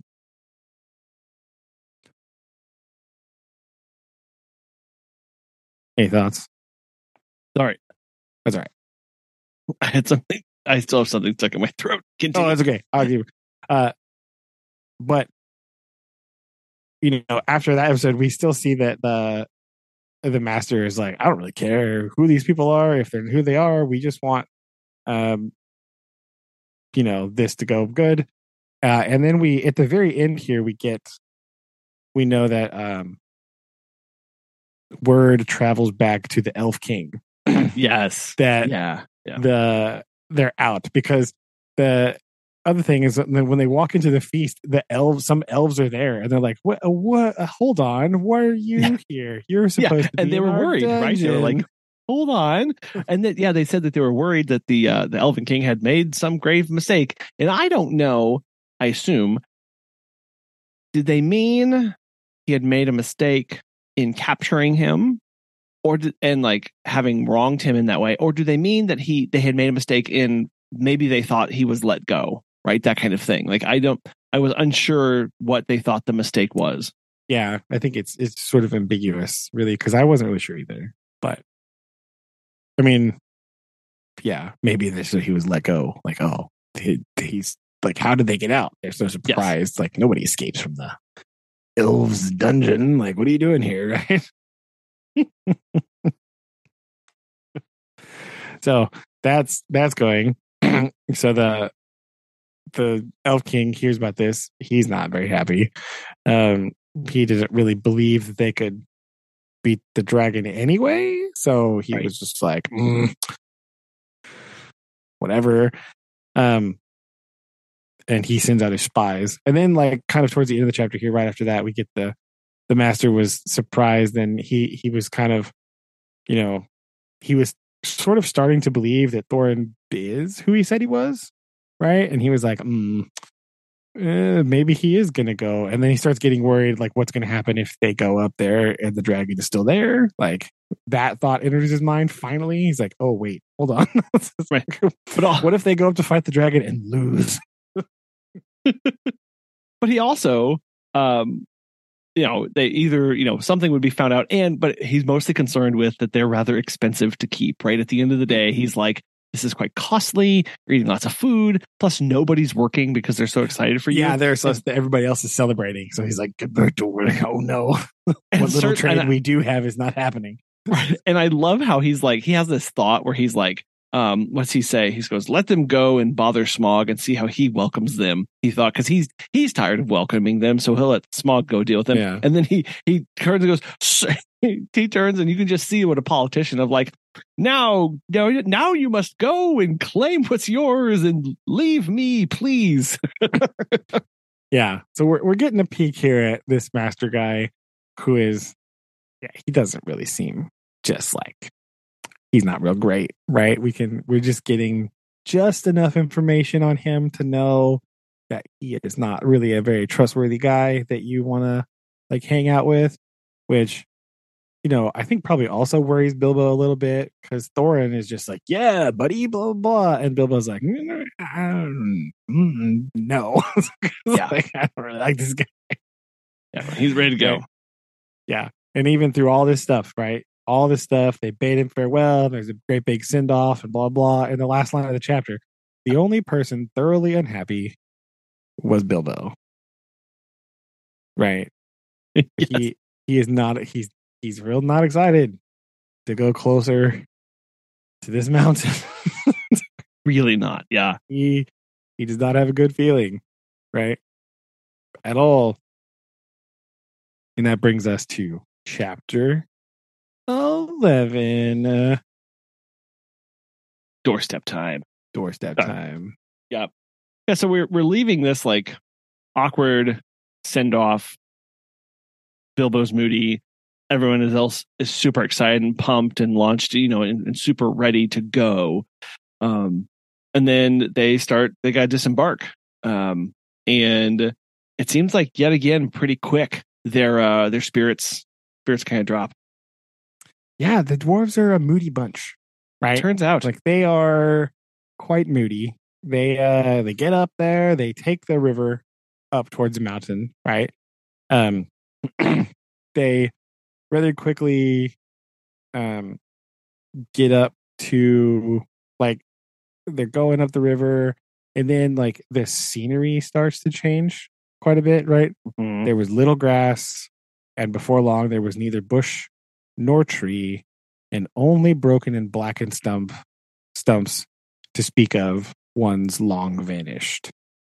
They were come to the desolation of the dragon. Oh, what a were... wonderful name, by the way. Like, yeah, des- right? Like desolation. Like, ah, okay. So, so, so it's interesting, right? From from last chapter, we have like all of these these big groups of people like sort of doubting that this is even a true story. Yes. Right? We have people in Lake Town doubting that there ever was a dragon. And right here, like four paragraphs in to chapter eleven, we have visible evidence. Yes. Of dragon activity. So it's like, which unfortunately yay. None of the Lake Town people saw because they um, yeah. they left. They, yeah. Uh, a couple of them did because they still had. Did they still have? They still had like two guides with them at this point, right? But oh, they turned right, around. Right. They turned around quite quickly after this. Yes. Um. But like, yeah, they they now have very, very clear evidence. Like, if anybody was doubting, if Bilbo was doubting there was a dragon at all, there it. There, here we go. Right. We saw it. Hmm. Uh. And then. Yeah. So we, you know, it, we have some pretty bad, you know, devastation, right? And then they keep going and they find the old watch watchtower. Is that what it is? Yeah. Uh, ancient, ancient houses, towers, and walls. Here yes. lies all that is left of Dale, said Balin. Mm-hmm. The mountainsides were green with woods, and the sheltered valley rich and pleasant in the days where the bells rang in that town. Uh, and he looked sad and grim at this. And so we see, we found more evidence. Like, here's the town. There was a town here. Mm, not so, not so much. Yeah. yeah. But then the rest of this chapter is this them, like, trying to find this door, right? So again, they're all in good spirits. They get up here. They're pretty excited. And then they can't find anything, and they get, like, real grumpy. It's very weird, right? Like, they really do. Again, they get gloomy immediately, um, and and yeah, they're just they're very very dejected as they walk around. Yeah, and they're you know Bilbo is the only one that looks at the map, so he's like obsessively looking at the map and trying to figure out what's going on. He finds this very interesting because we know that Bilbo likes maps and stuff already. It kind of reminds you that he he just thinks that kind of stuff is interesting. Yes. And so, you know, they look around. And again, this is a long time of just like being out in the wilderness, sort of like wandering. Yeah, you know yes. what I mean? It's a lot. Like, it is a lot.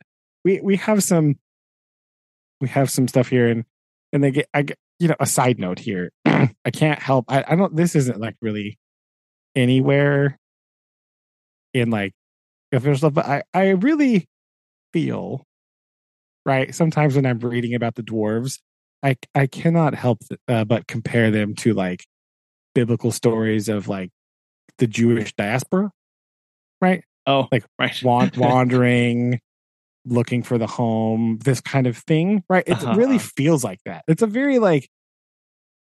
It's like a, this big illusion the whole time. It's like very unsaid, but it just feels like that. It feels like kind of the inspiration for these like these dwarven people, right? Like, it, it it's just a connection that I made to this like a lot, and I huh. don't know if, if anybody else gets that or if it's just me reaching at straws. But like, is is that the the the, the wandering? Is that um the like like not like people like uh people a uh, people without a home? Um, you know, set to wander, or what? What do you think exactly? Yeah, I think that's what it is, right? Like the set to wander, the like, the sort of like, uh, you know, because like the biblical stories that when the the Jewish people were doing this, and then they were very like, you know, they would go to a place, and then they were like unwelcome, and then like thrown out. Like this, this is what happens to the this is the plight of the dwarf as well, right? Yeah, it has this sort of like mirrored image, like to me, like it just seems like an allusion to that kind of those kind of stories about that, right? That's that's what the dwarves sort of symbolize to me in in this Middle Earth land. They they do feel very much like that, right? And just just some of the allusions, some of those biblical stories of also wandering forever, not without a home. That's the big one, obviously, right? Mm-hmm. But like, but you know, taking up residents in certain areas, you know, the whole like them and the elves not getting along thing, right? Like that kind of stuff. It just that's you know having to wander away from that kind of stuff. That's just kind of what it feels like. I don't know how intentional any of that was, but like huh.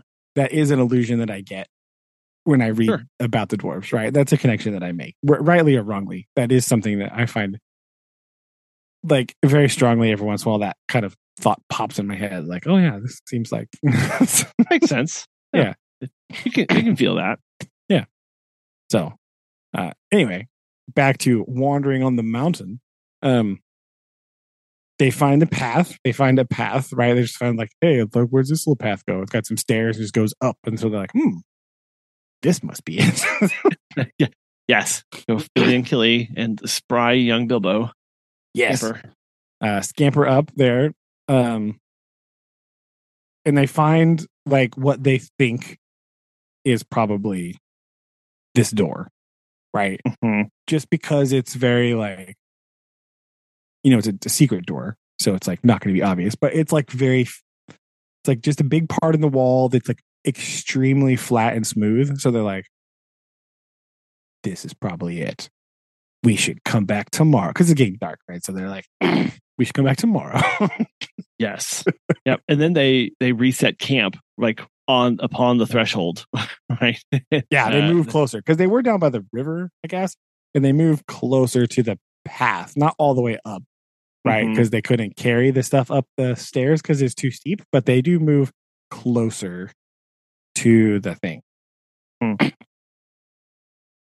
To to be closer to it so they can inspect it more. Um, but then, like, they can't figure out how to get in. And so they turn morose once again. Yeah. Yet again. More gloom. Yet again. And they start, like, uh, chastising Bilbo. They're like, aren't you doing anything? He's like, you said to think, so I'm thinking. Leave me alone. Yeah, he's saying, well, they're, yeah, you said sitting on the doorstep and thinking would be my job, not to mention getting inside, so I'm sitting and thinking. Yes. Yeah. And I love, he said, but I'm afraid he was not thinking much of the job, but of what lay beyond the blue distance. Right now, he's, he's we've gotten yet another chance of him thinking about home. Well, I mean, he's looking west. Yeah. Up on top of the mountain, and he can see all the places they have been, right? Mm-hmm. He can see the black wall of Mirkwood. And in the distance, in which he sometimes thought he could catch a glimpse of the Misty Mountain, small and far. And he can see, like, now that he's up high, like, he he can, like, physically see how far away from home he is. Yeah. Right? And that is an interesting part here, where he is he is sitting and thinking, but not about the mountain, right? He would really rather be anywhere but this mountain right now, mm-hmm. because of his foreboding. And he can he can almost see, it's like he can almost see home, right? That's what he's kind of thinking about. He's like, I'm so far away from my home right now. Right? Like, and I can't I can't even, you know, I'm I can see so far, and I still can't quite see my where I come from, mm-hmm. right? And so that, I think, is weighing on him, like, right now. And then it's like, he's just so far away, you know. But yeah, he said, I he was not thinking much about the job, for what lay beyond the blue distance, the quiet western land and the hill and his hobbit hole under it. Um, you know, so he's really distressed by this. But even so, he is still sitting there thinking, um, you know, and then they, it's the next day, right? He goes back out there. He's still thinking again. And all of a sudden he goes, ah, ah, he gets an idea, right?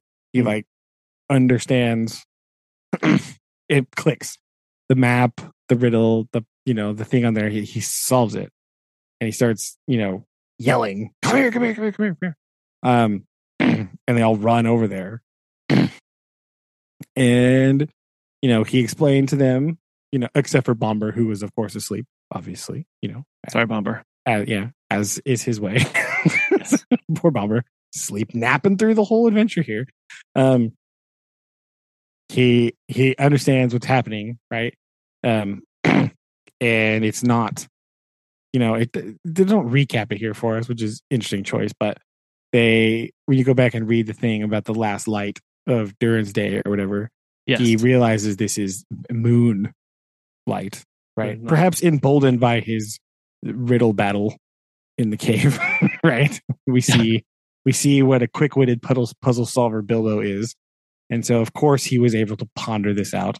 Mm-hmm. Um, and just as you know, because you know they probably gave up too early before. They're like, "Oh, it's getting dark. We got to go." So he's like, "No, stay here." Um. And there's a cracking noise, and a keyhole appears. dun, dun, dun, and now dun, he's dun. Frantic. Yeah, frantic. The key, the key. Where's Thorin? Yeah, where's Thorin? Thorin. I, I love how he's, yeah, he says the key, the key. Cried Bilbo. Where is Thorin? And then the next line is Thorin hurried up.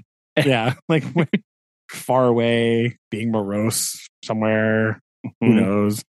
Um, but yeah. This door opens, right? A door five feet high and three feet broad was outlined, which is huge for a hobbit. I that's a little short for me to walk through. You would never make it through that door, but yeah. um, Nope. But but as to even increase the sense of foreboding, right?